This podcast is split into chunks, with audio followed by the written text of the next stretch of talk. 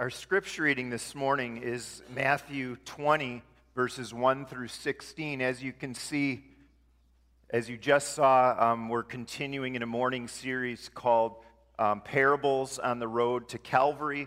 Uh, we're reading through many, not all, of the parables in the Gospel of Matthew as we week by week get closer to Good Friday and Easter these several months.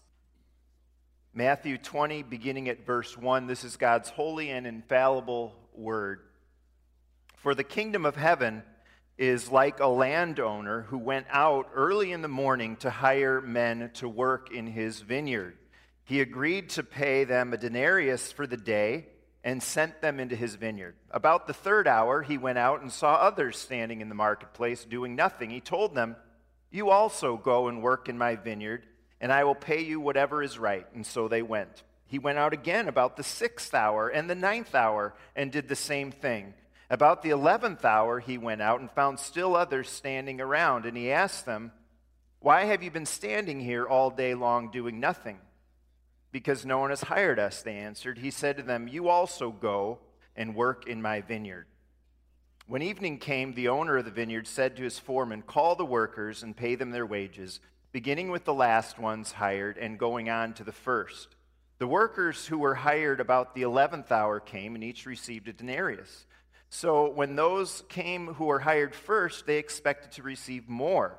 But each one of them also received a denarius. And when they received it, they began to grumble against the landowner. These men who were hired last worked only one hour, they said, and you have made them equal to us who have borne the burden of the work in the heat of the day. But he answered one of them, Friend, I'm not being unfair to you. Didn't you agree to work for a denarius? Take your pay and go. I want to give the man who is hired last the same as I gave you. Don't I have the right to do what I want with my own money? Or are you envious because I'm generous? And so the last will be first, and the first will be last. That's God's word for us this morning. On the one hand, this parable is pretty straightforward. On the other, it's a bit challenging to understand what Jesus is getting at. First of all, this morning, there are some irritating problems in this story that Jesus tells. And, and, problem number one, I see there may be more. I see at least four problems here. Problem number one is this Don't the workers who worked the longest have the right to grumble? working in a vineyard all day long, as the one says who was talking to the foreman in the heat of the day, it would have been very difficult. Uh, the workday was about 12 hours, so those who came later, the third hour, sixth hour, ninth hour, and 11th hour, started at 9 a.m., noon, 3 p.m., and 5 p.m. Uh, so that last group only worked from 5 to 6 p.m. Starting in the, the, other, the one group started at 6 a.m., uh, but you know, the landowner pays the ones who worked one hour versus 12 the same. Um, any good union leader would call this kind of employment practice unfair, right? But the landowner rebukes them when it seems like they have every right to complain a little bit. Another sort of similar problem is that, you know, why would everyone get the same wage when they work different hours? Very similar to the first problem. A denarius was a typical day's wage for workers in that day.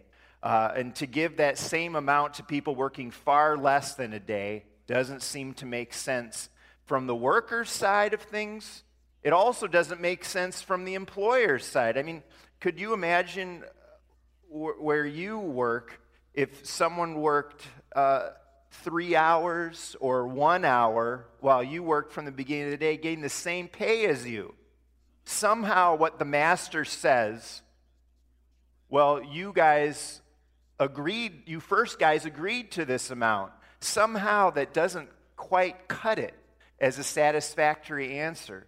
A third problem with the parable why does the owner need to rub their noses in it?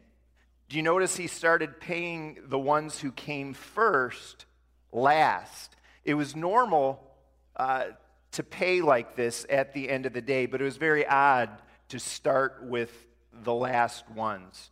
And because the owner wanted to do it in that order, everyone else who worked longer than the last ones would see the other guys getting the same amount they were going to get. Uh, the owners could easily have done sort of the normal thing, paid the first ones first, and then they'd be on their way home and, and happy when the later ones are paid, and they wouldn't even have to know. But he pays in such a way that everyone, all the workers, can see what he's doing. And it, this, it just doesn't seem necessary for him to have done that. A final problem what does it mean um, at the, the very last verse that the first, the last shall be first, and the first will be last? It's also mentioned, we didn't read it. I could have added it to the reading, and maybe I should have. Uh, but it's also mentioned in the very last verse of chapter 19. In other words, the verse just before the one we started. So the parable is actually beginning and ending with that statement.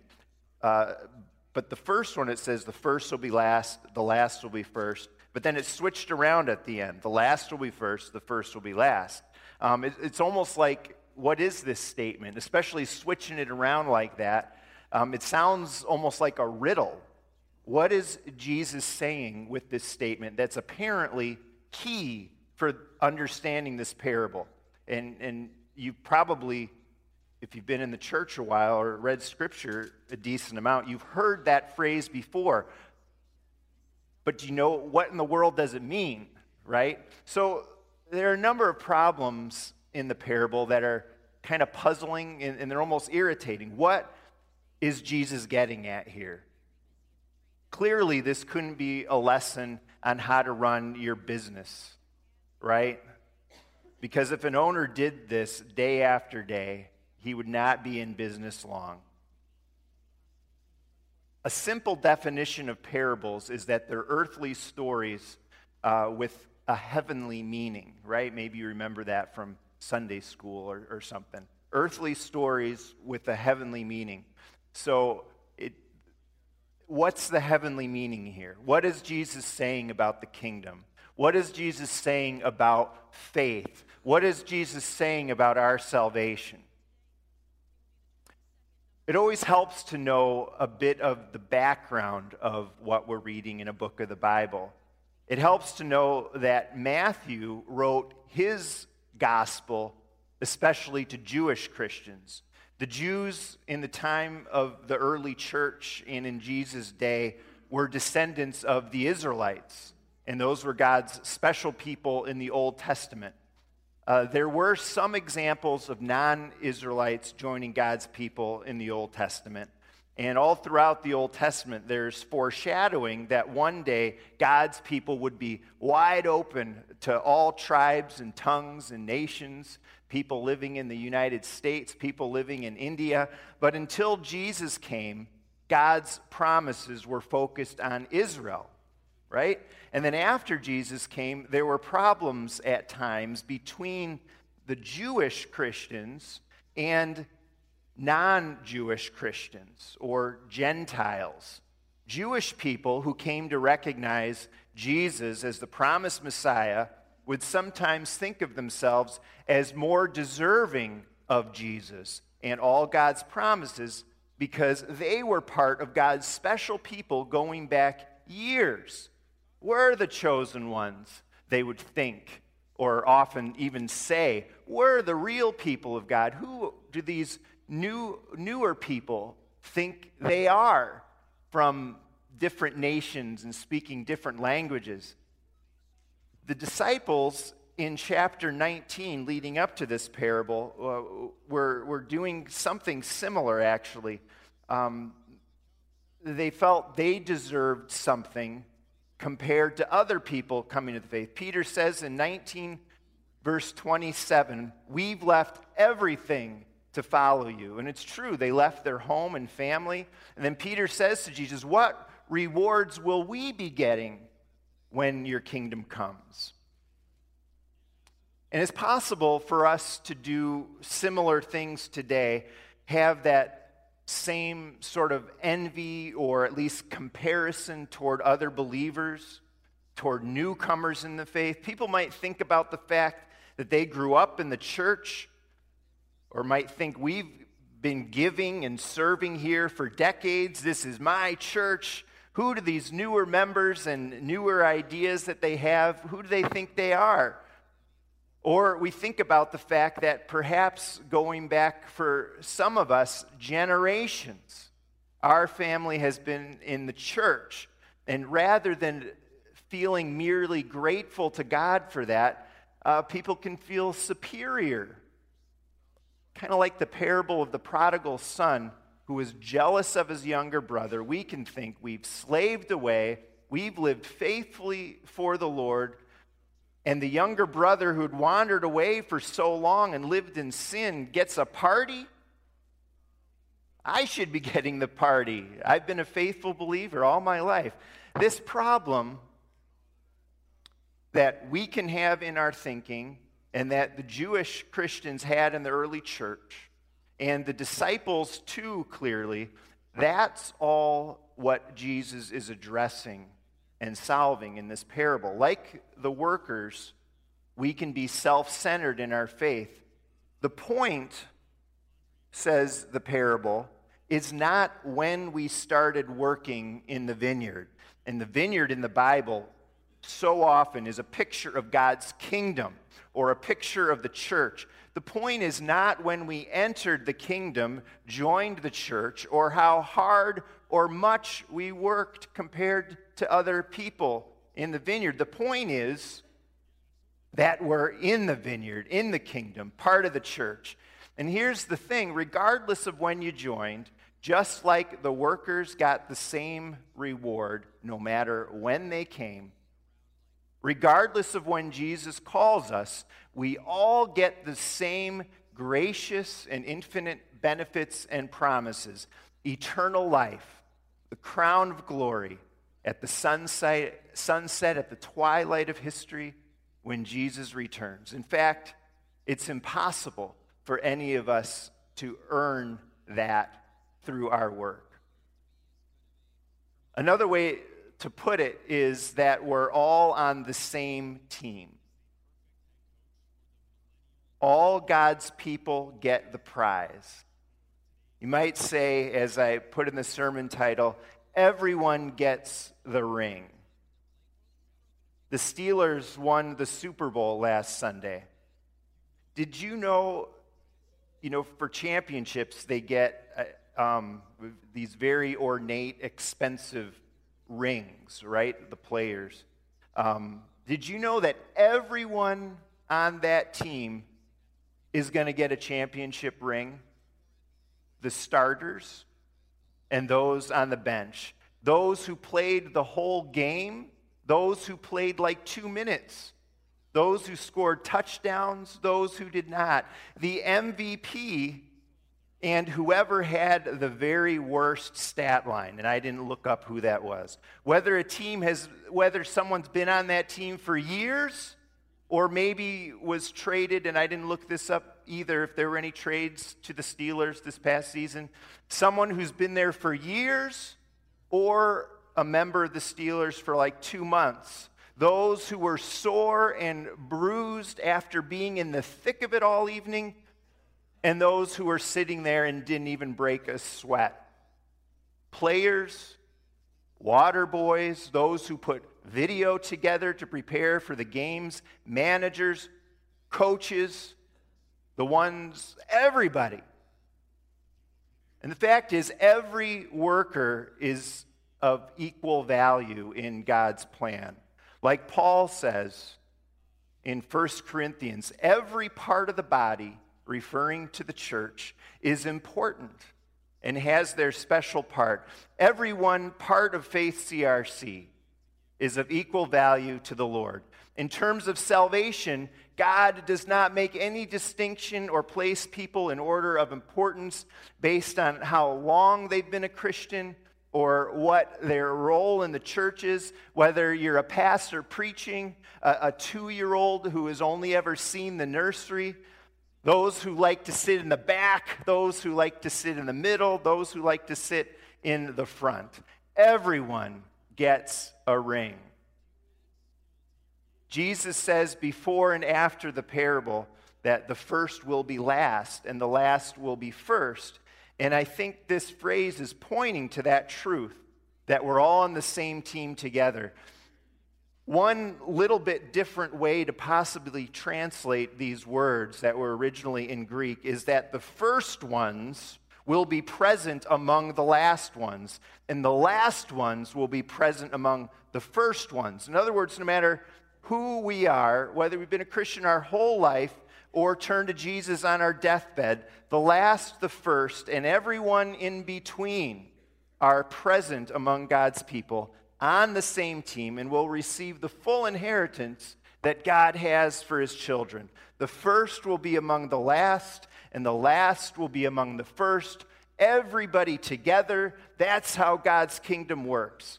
That's what God's grace is about. You can't earn salvation with your work. And as long as the, the figurative day isn't over, in other words, Jesus hasn't returned, that means you can respond to God's call and be saved and receive God's reward, just like someone whose family has been part of the church for decades and even hundreds of years. We're celebrating the Lord's Supper today, and this point of the parable is an important emphasis in communion. We all partake of the same bread and drink of the same cup. It's not like we get uh, potato chips all separate, or it's not like some of us get expensive wine and some of us get cheap wine. It's all the same, equal. The instruction on the Lord's Supper uh, from Paul to the church at Corinth, uh, it came out of certain people in the church thinking they were superior to others, they were better than others. In the early church, from what we understand, uh, it's almost like they celebrated the, the, the uh, Lord's Supper more like a potluck. And what would happen is, what was happening in Corinth, the Corinth church, wealthier people were able and did bring more and better food to share than the poorer members. And so they stuffed themselves with food and with, with alcohol, with wine, and they were even getting drunk at the Lord's Supper, these wealthier members. And the result was they were eating so much that there were people that didn't even get food or anything to drink. The wealthier members thought they were better than the rest, that they deserved more, and Paul reprimands the church uh, for that because the fact is, like this parable teaches, we're all on the same team. Everyone gets a ring. God's priceless salvation. You wear the same jersey whether you're a freshman or a senior on the team, and it's the robes of the righteousness of Christ, says Scripture. No one is better than the other. We all receive God's gift of grace equally.